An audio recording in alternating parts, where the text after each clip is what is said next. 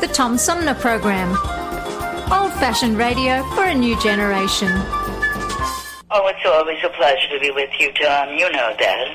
Yay, Tom! I love it in Flint! You're very astute, Tom. Not an easy question. I'll debate Andy Dillon on your show. Well, uh, that's a very good question. Uh, hello, darling. This is Elvira, Mistress of the Dark, with Tom Sumner. I'm all right, Tom. How are you? You lucky day, Mr. Sumner. Ciao, Tom. How are you today? That's a good question. Hi, this is actor, comedian Joe Napodi, and you're listening to the Tom Snyder, uh, Tom Smothers. Uh, I mean, I'm sorry, what's his name? Oh, Sumner. The Tom Sumner Program. Good morning, Tom. How you doing? Hey, at least I got the Tom part right. The Tom Sumner Program.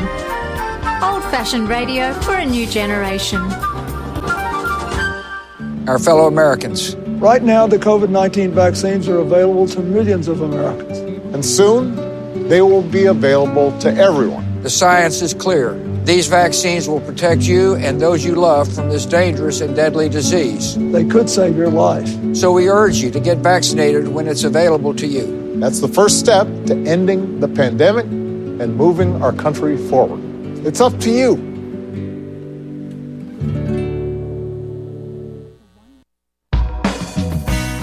MTA Flint is nationally recognized for continually seeking to provide sustainable, reliable, and cost efficient transportation for individuals throughout the region.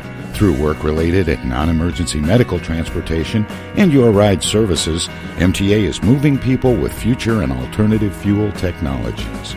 More information about MTA Flint and specialized services is available at mtaflint.org. Hi, this is Gretchen Whitmer, and you're listening to the Tom Sumner Program.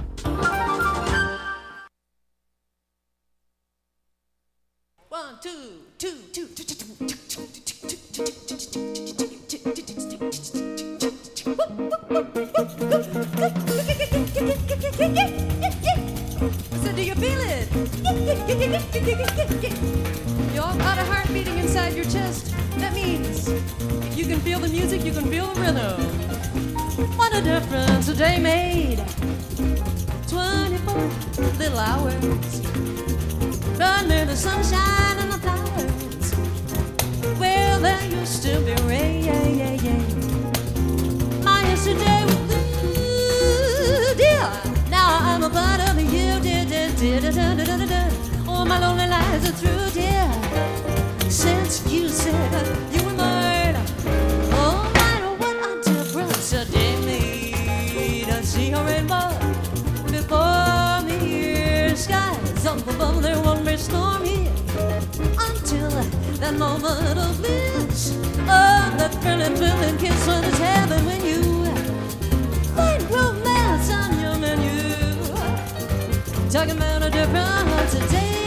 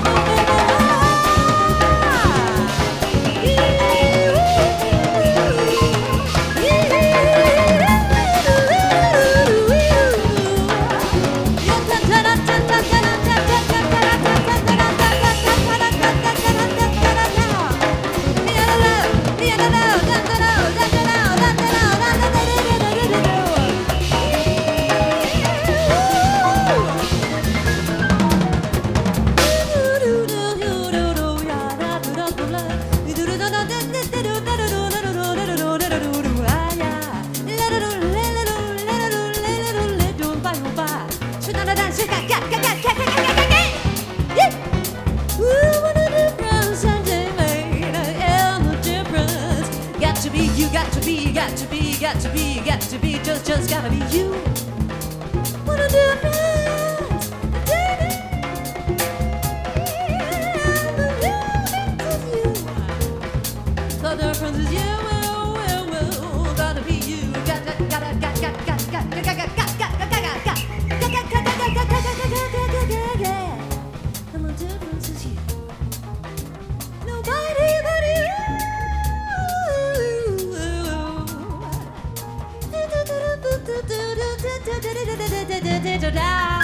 Got to be, got to be. Well, I gotta be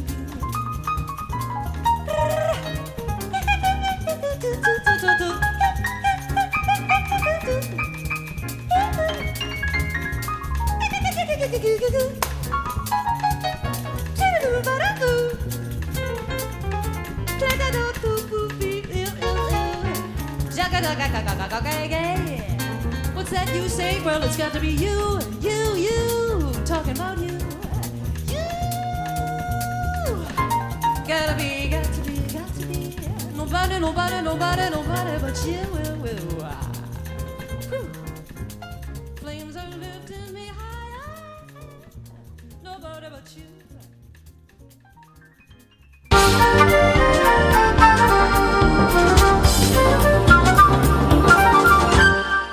Hey, welcome back, everybody. This is the Tom Sumner program, and um, my guest this hour is uh, the EMS coordinator at University of Connecticut John Dempsey Hospital. He's worked uh, for more than 25 years as a full-time ambulance paramedic. He is the author of Paramedic on the Front Lines of Medicine and Rescue 471, a paramedic's stories. And uh, he has a new book that uh, takes a devastating but empathetic look at the opioid em- epidemic in the United States through the eyes of a paramedic on the front lines. It's called Killing Season, a paramedic's dispatches from the front lines of the opioid epidemic by Peter Canning. Peter joins me by phone. Hi, Peter. Welcome to the show. Hi. Thanks for having me on. Um, Peter, how has how has your impression of drug abuse and, and drug overdose changed over the 25 years that you've been responding to calls? So um, when I started as a paramedic 25 years ago, I thought that people who used drugs had a character flaw, and I would say to them, uh, "Just say no. You're to, otherwise you're going to end up dead or in jail." But in time, as the number of overdoses increased, and as I began asking my patients on the on the ride to the hospital after I'd revived them why they how they got into using drugs in the first place, my views started to change. Their stories all sort of had the same similarity.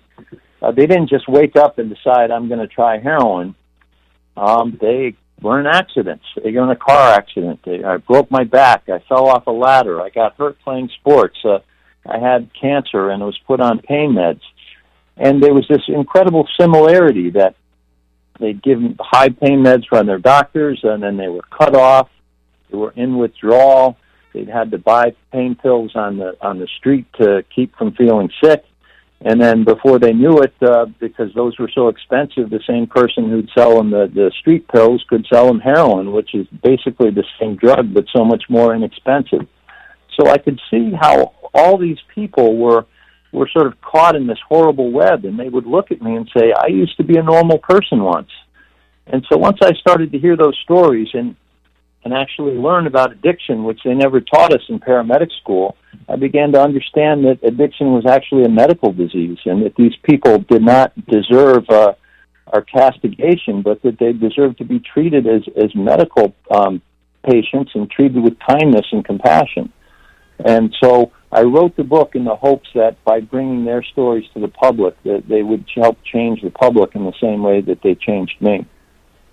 I'm trying to think of uh, there's there's a drug now that's in use in reviving overdose patients, and the name of it uh, eludes me. But uh, naloxone. Yeah, uh, has that been the game changer that that people hoped it well, would be?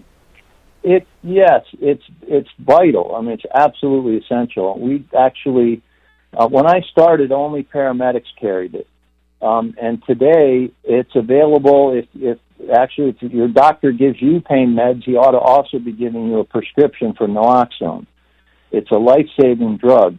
Um, anybody who's been addicted to drugs, even if they've been clean for a while, they should still have naloxone present. Um, it comes now um, uh, rather than as a shot, it comes as a as a nasal spray. So it's very easy for a layperson if they come upon an overdose to just squirt it right in somebody's nose. And it it you know we find a lot of times we get called for uh, an overdose, and by we t- the time we get there, a layperson has already delivered naloxone, and the person is up and breathing. So it really is is a, a game changer. How yes, sh- absolutely. Um, has that, from your frontline experience in in Connecticut, is that reducing the number of uh, DOAs? Well, so it's certainly helping. Um, the problem right now, the re- there's two reasons that the deaths are going up. COVID has increased people's isolation, so more people are using alone. If you use ah. alone, if you use behind a locked door and you overdose, and there's nobody there to give you to recognize the overdose, to call 911 or give you naloxone, you may die. The second and the main reason is the synthetic opioid fentanyl, which a number of years ago is starting to be added to the drug supply. It's so prevalent here in Hartford now that if you buy heroin, there's actually no heroin in the heroin you're buying it's fentanyl um, combined with cut. You know, five six years ago, if you bought heroin, you get a little bag for four dollars.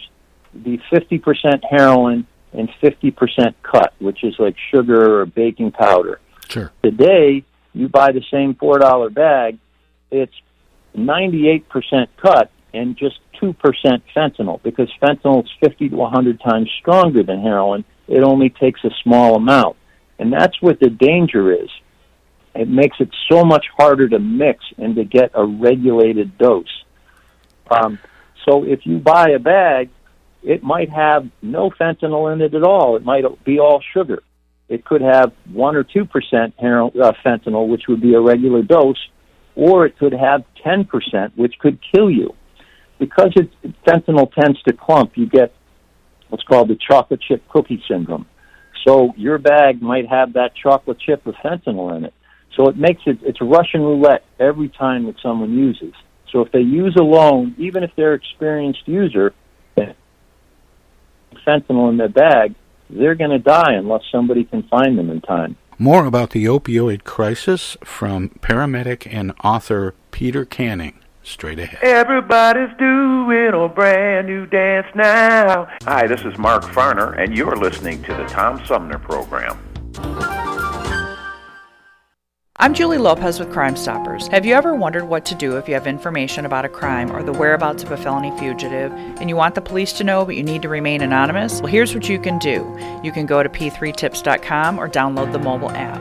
You can go to Crime Stoppers of Flint and Genesee County's Facebook page and click on the Leave an Anonymous Tip tab, or you can call 1 800 422 jail. All methods are anonymous, and if your help leads to a felony arrest, you may be eligible for a cash reward. Remember, your voice matters. While we've been staying safe at home, scientists have been on a journey. The destination? A COVID 19 vaccine. This journey began decades ago with research into other coronaviruses. Scientists built from there with months of research and development, cooperation with other experts worldwide, and clinical trials on tens of thousands of volunteers of diverse race, age, and health status. They arrived at a safe, effective vaccine and hundreds of thousands in Michigan have already been vaccinated. But the next step is ours. We need to get the vaccine when we can. Keep wearing masks correctly and taking precautions until we reach our destination freedom from COVID 19 and getting back to the lives we love. Discover the facts for yourself at michigan.gov slash COVID vaccine. A message from the Michigan Department of Health and Human Services. The Tom Sumner program plays host to the best political roundtable on radio every Wednesday from 10 a.m. to noon. Armchair Politics features great commentary and analysis about the headlines from local, state, and national politics with an alumni of world class pundits, plus quotes, tweets, and those weird and wacky stories we call the X Files. If it's Wednesday, catch Armchair Politics on the Tom Sumner program. East Village Magazine is the monthly neighborhood magazine read all over Flint. With support from grants, donations, and advertisers, East Village Magazine's talented local writers give you an in depth look at local news, issues, and people that make Flint Flint. Copies of East Village Magazine are available at many of your favorite shops and restaurants around Flint or online at eastvillagemagazine.org. East Village Magazine, community focused and community supported. Discoveries. They happen when we least expect them, in places we thought we knew. And discoveries have a way of teaching us a little more about ourselves along the way. Welcome to Flint and Genesee County, where up north meets down south. Home to Michigan's largest county park system and a vibrant culture. A place filled with discoveries we've yet to make throughout acres of beautiful lakes, wetlands, and woods, and in the diverse city beyond where the uplifting melodies of gospel choirs fill the air, where the work of renowned artists color the galleries and museums, where the fresh fruits and vegetables at the downtown farmers market awaken our senses, and where the cultural center and planetarium broaden our view of the world. Let's spend a few days enjoying the wonders of Flint and Genesee County, where the joy of discovery is pure Michigan. Your trip begins at Michigan.org. Technical assistance for the Tom Sumner program is provided by Swiftlet Technology, engineering and IT services at swiftlet.technology. I know of a place where you never get harmed. A magical place with magical charms. Indoors, indoors, indoors. Take it away. Hi, this is Deb Cherry, Genesee County Treasurer, and you're listening to the Tom Sumner Radio Show. More about the opioid crisis from paramedic and author Peter Canning straight ahead. Do you have any sense for how fentanyl came onto the scene? Was there ever a legitimate use for it? Yeah, so um, fentanyl, um, it's a synthetic opioid. Um, it's a, we carry it as paramedics. It's a great drug when it's medicinal fentanyl. Um, and it's properly it's you know properly dosed, um, it works much quicker than than morphine does, and it doesn't last quite as long. So it's a, it's a great drug for us to give somebody who's got a broken leg or something. But the amount of fentanyl that we're giving is so much smaller than the amount of fentanyl that is put into the street drugs. The reason fentanyl has taken over the street drugs is because being 50 to 100 percent stronger it's 50 to 100 percent smaller in terms of smuggling. Um, it makes it so much more economical for drug dealers that it's pretty much taken over um, in the East Coast and, and areas of uh, the western part of uh, the United States where most of the heroin has been black tar heroin. Fentanyl is now moving out there as well because it's just so much more economical for the drug dealers. But as, because of its potency, it is really, really causing the increases in the deaths. How are drug dealers getting their, their hands on fentanyl? Is it being. So, fent- fentanyl comes from two places. You can get it um, from China. In fact, you know, if I wanted to become a drug dealer myself, I could go on the dark net and I could have fentanyl delivered to my house in a small envelope. And I would have enough there to start quite a good business. I wouldn't have to go, you know, to the dark side of town and knock on a door in an alley and, you know, go through several giant people to meet Mr. Big in order to become a drug dealer. The other way that it comes is it comes from Mexico.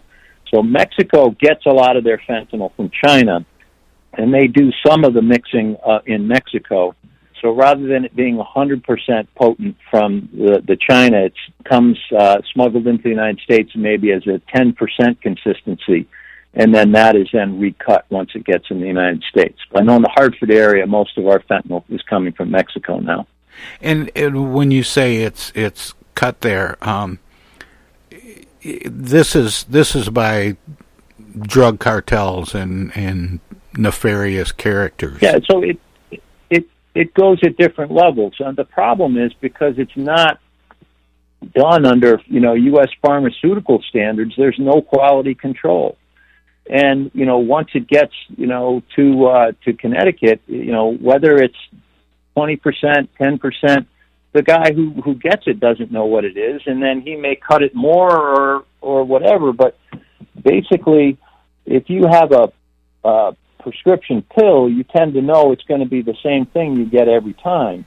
But with powdered fentanyl, you have no idea how strong it is. And again, if you're using alone, it's it's Russian roulette. Are there um, non-addictive drugs or, or alternatives to um, using opioids and synthetic opioids in in pain management? Yes, um, we're seeing increasingly now um, that people are are not being prescribed the opioids as much as they are. Um, in many cases, you know, Tylenol, ibuprofen do just as well um, for for starters.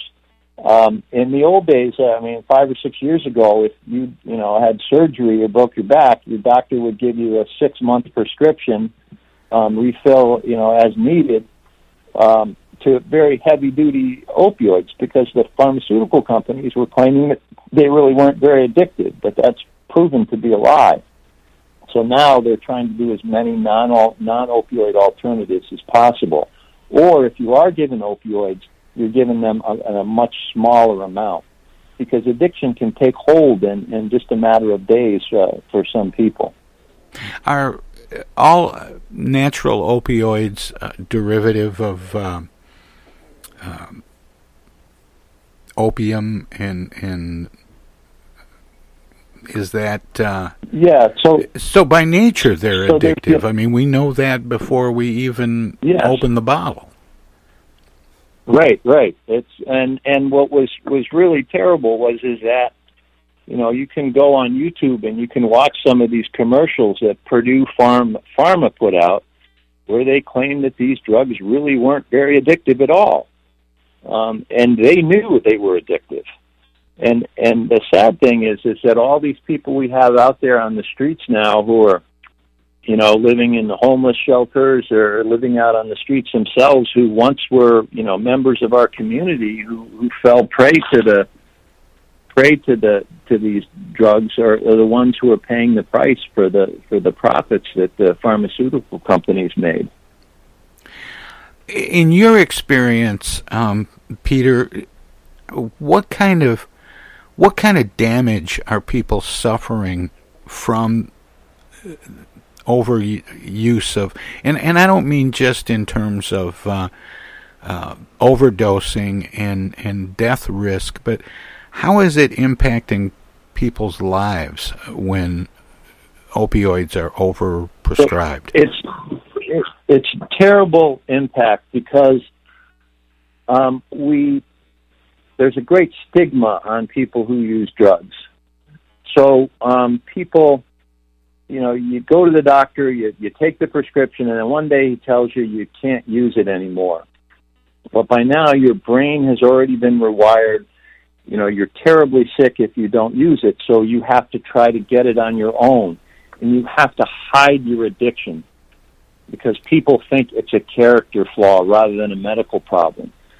So what happens is people they lose their lives, they they lose their families, their jobs, um, and they they lose their self respect because they're treated as criminals. They're stigmatized and cast out rather than treated as people with a medical problem. Isn't there a red flag when someone who has been using an opioid for pain management comes back to a doctor or another healthcare professional and says, I need more? Isn't that an automatic red flag? And, and are healthcare professionals beginning to recognize that? Well, sure, they're recognizing it. The problem is that they got addicted in the first place. And then, if the, they're recognized as being addicted, what happens is too many doctors, rather than trying to help them with their addiction, just cut them off completely. And then the person really has no choice but to go out on the street where they eventually encounter fentanyl, which will kill them. So when I went to the paramedic school, they didn't t- teach us anything about addiction. But I've come to learn about it and learn that it is actually a brain disease. So our brains are programmed to provide us with pleasure when we eat, when we have sex, and when we take care of our children, because they're all key to our survival as a species. Opioids overload our pleasure circuits. And for some people, they actually rewire the brain so that the brain is tricked into believing that opioids and heroin are the key to survival. Once those reward pathways are rewired, it makes it very difficult to restore those circuits. So to, so to expect somebody with an opioid addiction that make rational decisions is the same as expecting somebody with COPD to climb Mount Everest or somebody with a broken leg to run a 100 yard dash. You can put these people in an MRI and you can see the damage to their brains.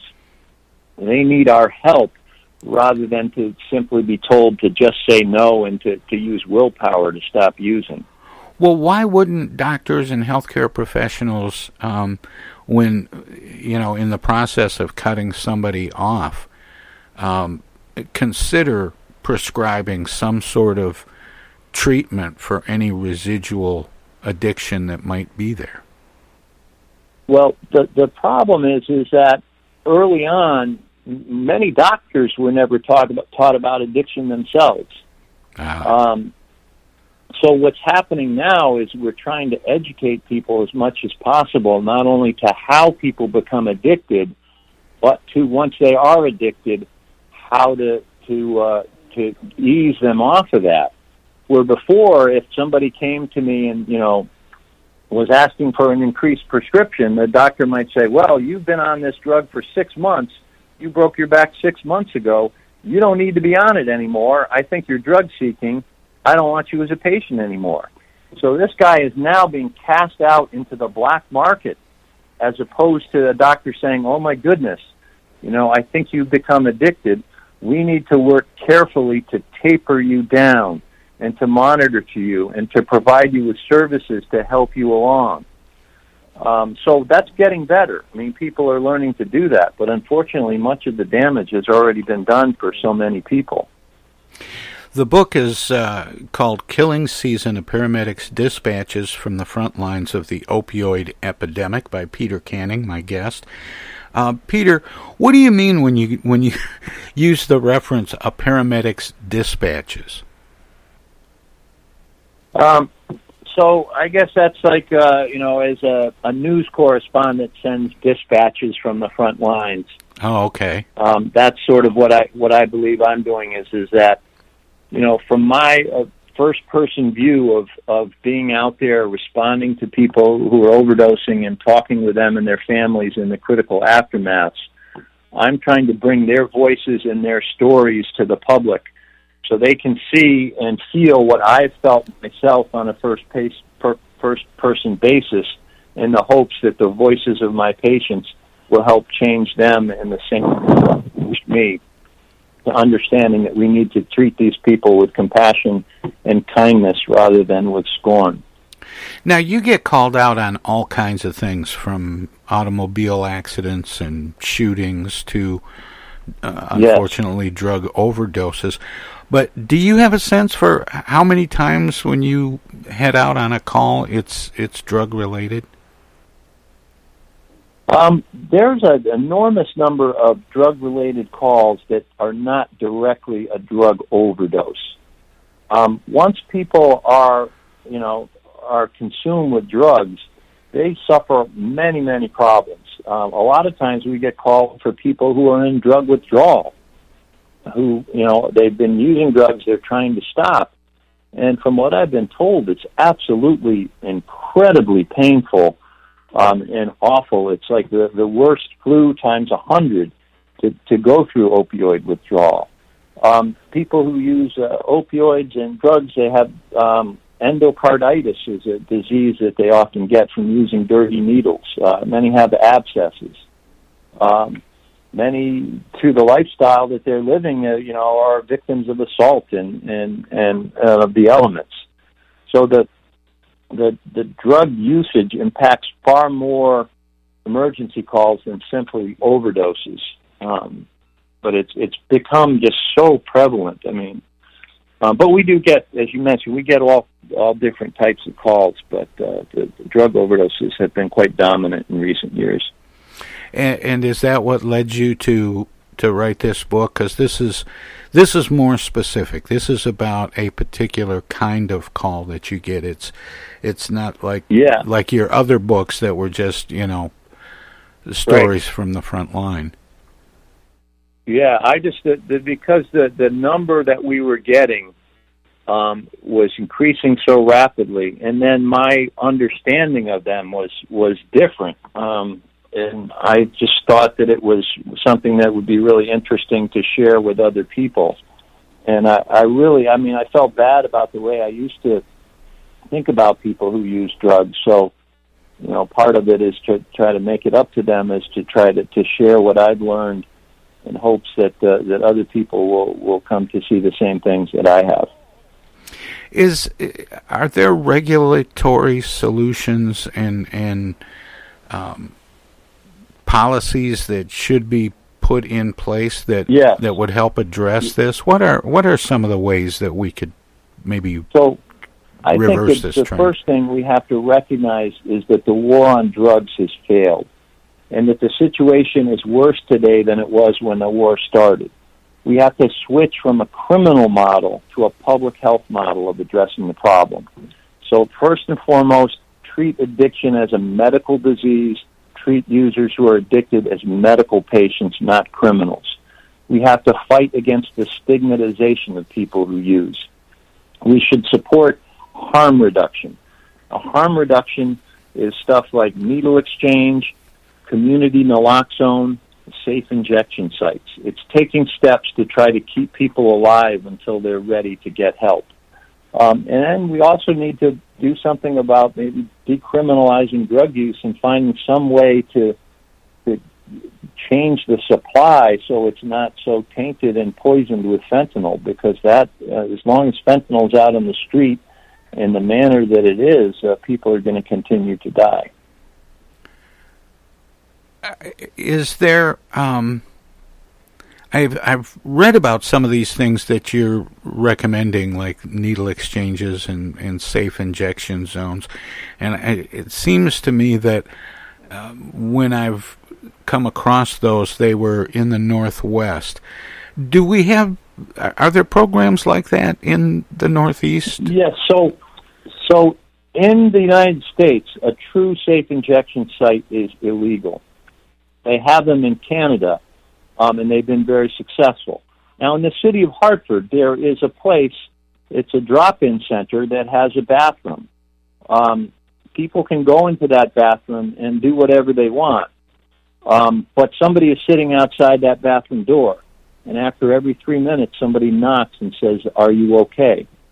Now, well, some people might think that that's a crazy thing to, to have a place where people can go in and do drugs. What I've seen is people, they drive into Hartford, they're in withdrawal, they buy drugs, they need to use. What they do is they go into the restroom at McDonald's. They lock the door, they inject themselves, and if nobody needs to use that bathroom for 20 or 30 minutes, when they go to use it, they can't move the door open because there's a body blocking the back of the door. So we get called, and by the time we get there, that person is already dead. Contrast that with the place down the street where there's somebody sitting outside the door knocking and saying, Brother, are you okay? Peter, how did you get started being a paramedic? Were you always uh, patient and, and compassionate toward uh, the suffering of Um, others? I, you know, I don't know. I think the job has certainly changed me and taught me to be more so.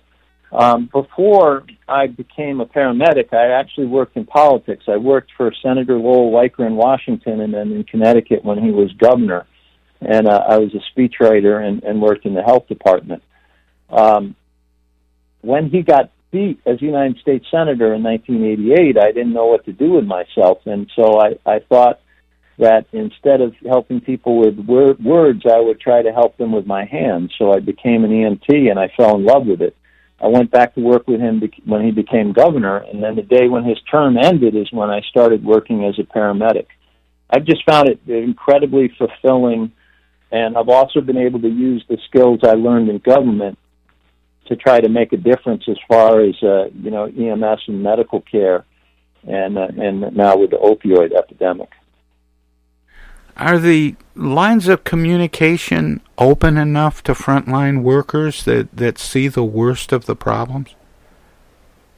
Um, I, you know, I think the average frontline worker um, may not always know how to access government. Um, I've been very lucky in that I, I know some of that ways. And I know here in Hartford, in Connecticut, uh, Senator Blumenthal, the senator from Connecticut, has been very good about reaching out to frontline workers. And so I have I've spoken with him on a number of occasions and been at forums, and I've seen it as my voices of the people of the front lines and the voices of the patients to the halls of power.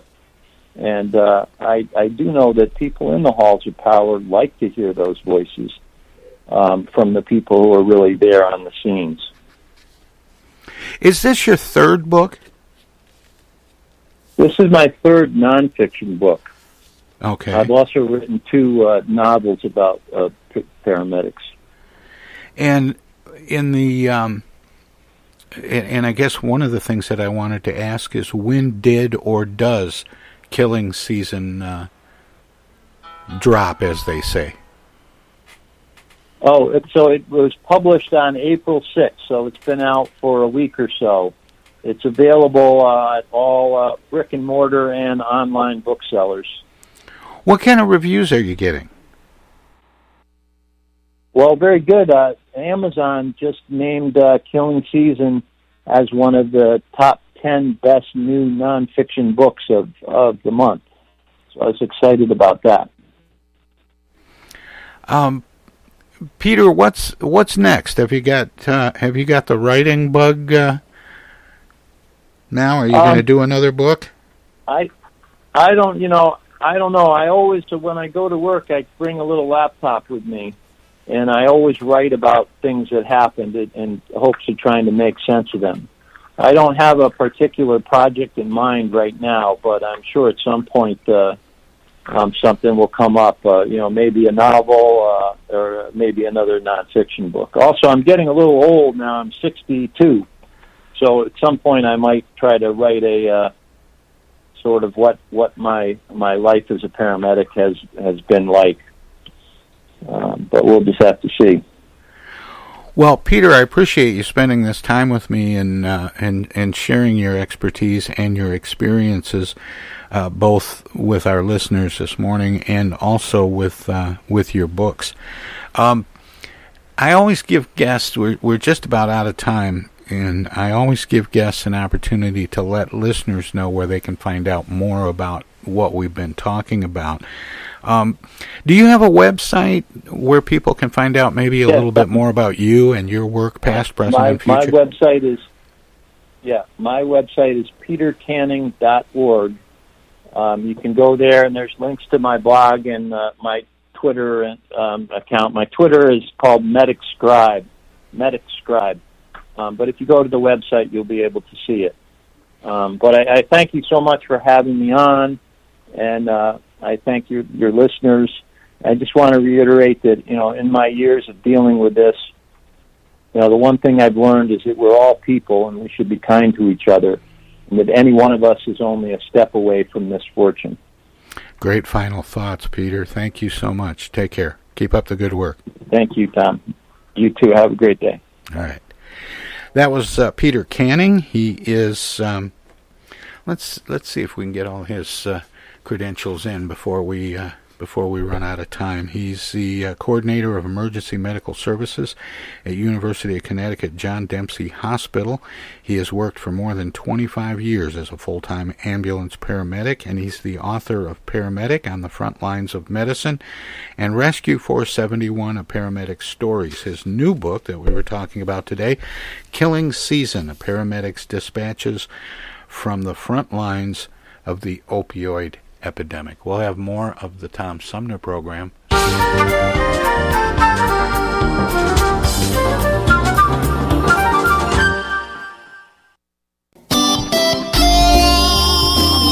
Old fashioned radio for a new generation. The Tom Sumner Program.com. The Tom Sumner Program.com. The Tom Sumner Program.com.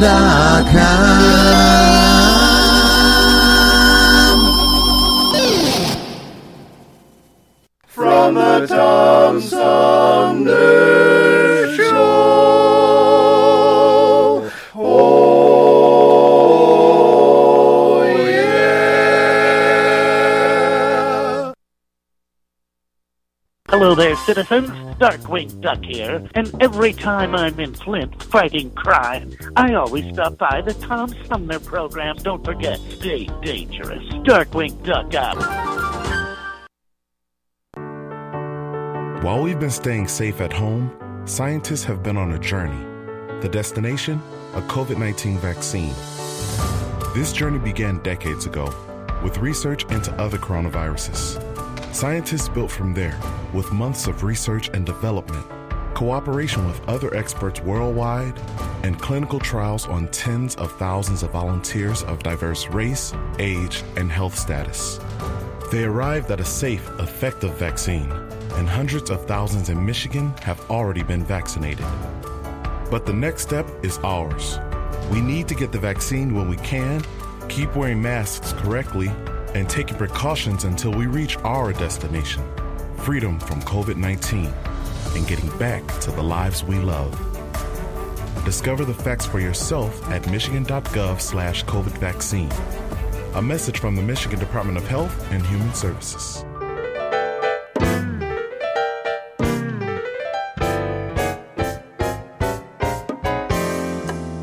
The Tom Sumner program has hosted live candidate forums for local, state, and national offices at bars, restaurants, coffee shops, and colleges. Armchair Politics has gone to Lansing, Frankenmuth, Birch Run, and Hell.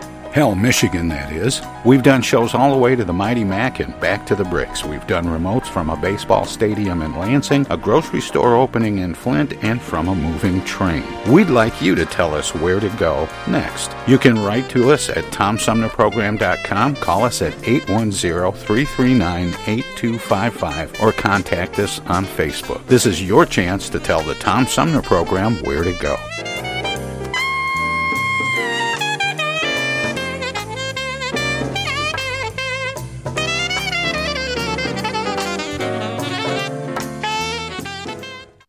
Say, objection. I object. I object to that, Your Honor. Oh. Hi, Mom. What's up? Dana, what are you doing? Oh, you know, just, um, Attorney General stuff. Listen, I have a legal question. What is it, Mom? I just got a call from the water company. Apparently, your father has not been paying the bill.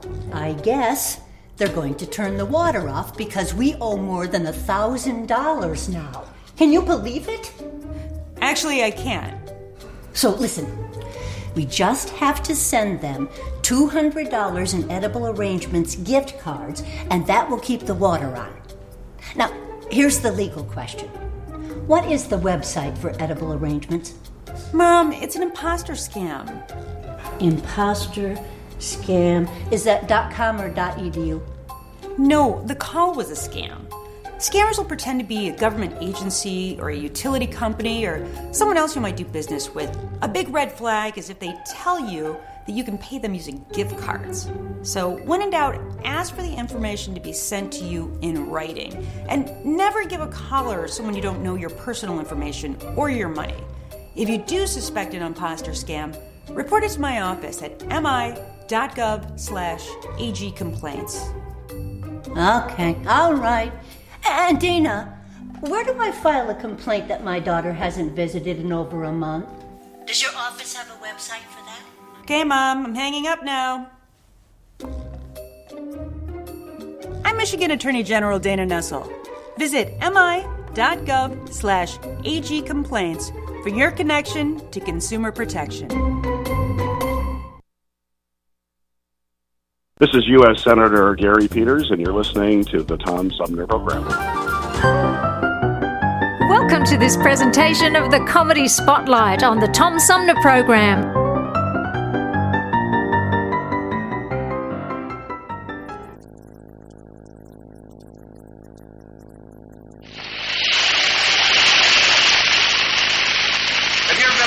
Before? No, it's my first The time. first time on. Yeah. Well, let me explain to you what we're going to do. Fine. First of all, we work this show with three cameras. Three cameras? Yes, we have three cameras. We have one in the center over here. Uh-huh. We have one on the side. Oh, yeah. And one over here on this side.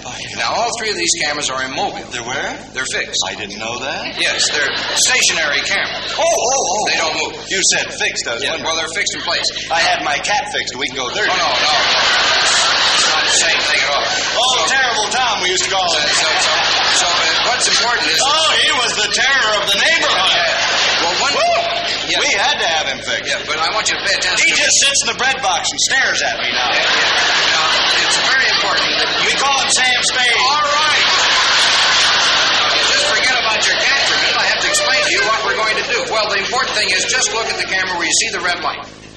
First of all, we'd like you to uh, tell us something about yourself. We know that you are a doctor. Yes, a DM. An MD. MD. An MD.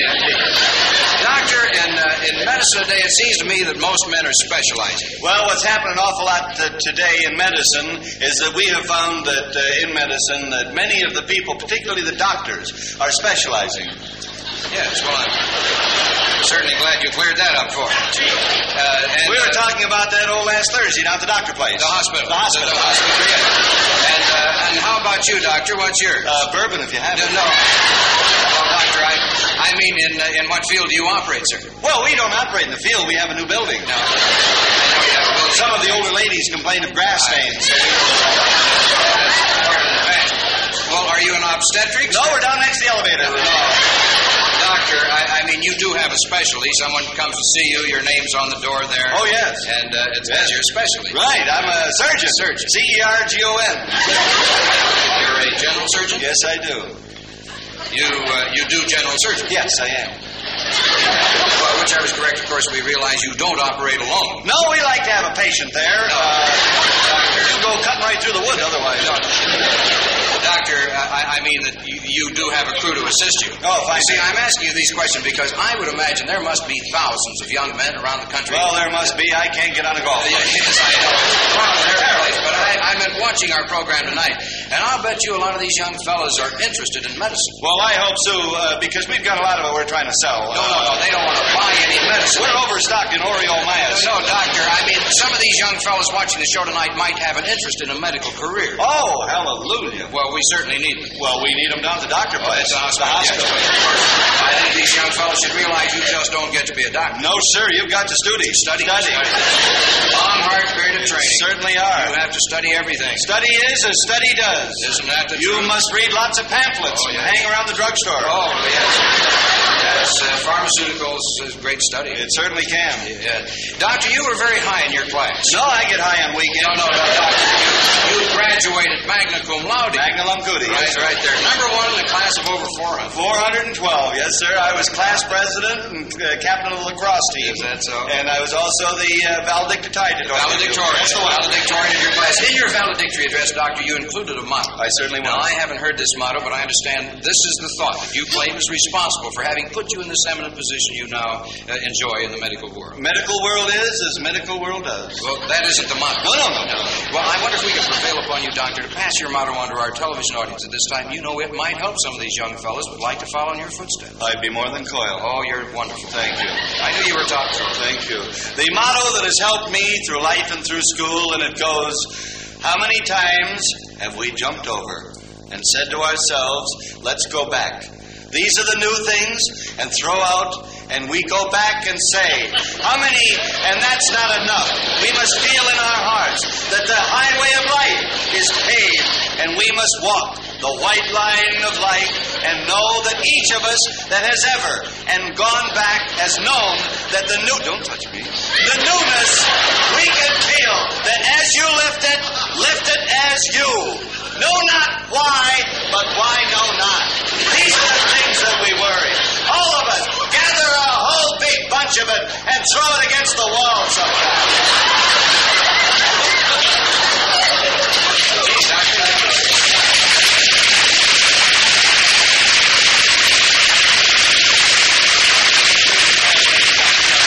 I'm sure there was something in there for almost everybody. Oh, yeah. Doctor, I want to thank you for taking some of your valuable time and spending it here with us tonight. well i feel that if i can bring uh, and and whether or not Yes, well, I'm still working on throw it against the wall, so we'll work on that. But I, I did want to ask you one question before you left, Doctor. Uh, you're familiar with this great problem that's uh, uh, just covering the whole world, the population explosion. Oh, big problem, Big, big problem. problem. And, and I, I don't have the figures readily at hand, but I understand that somewhere in the world there's a woman having a baby every couple of seconds. yes that's the problem we've got to find her and stop her All right,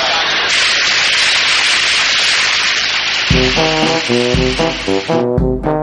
This was another comedy spotlight on the Tom Sumner program.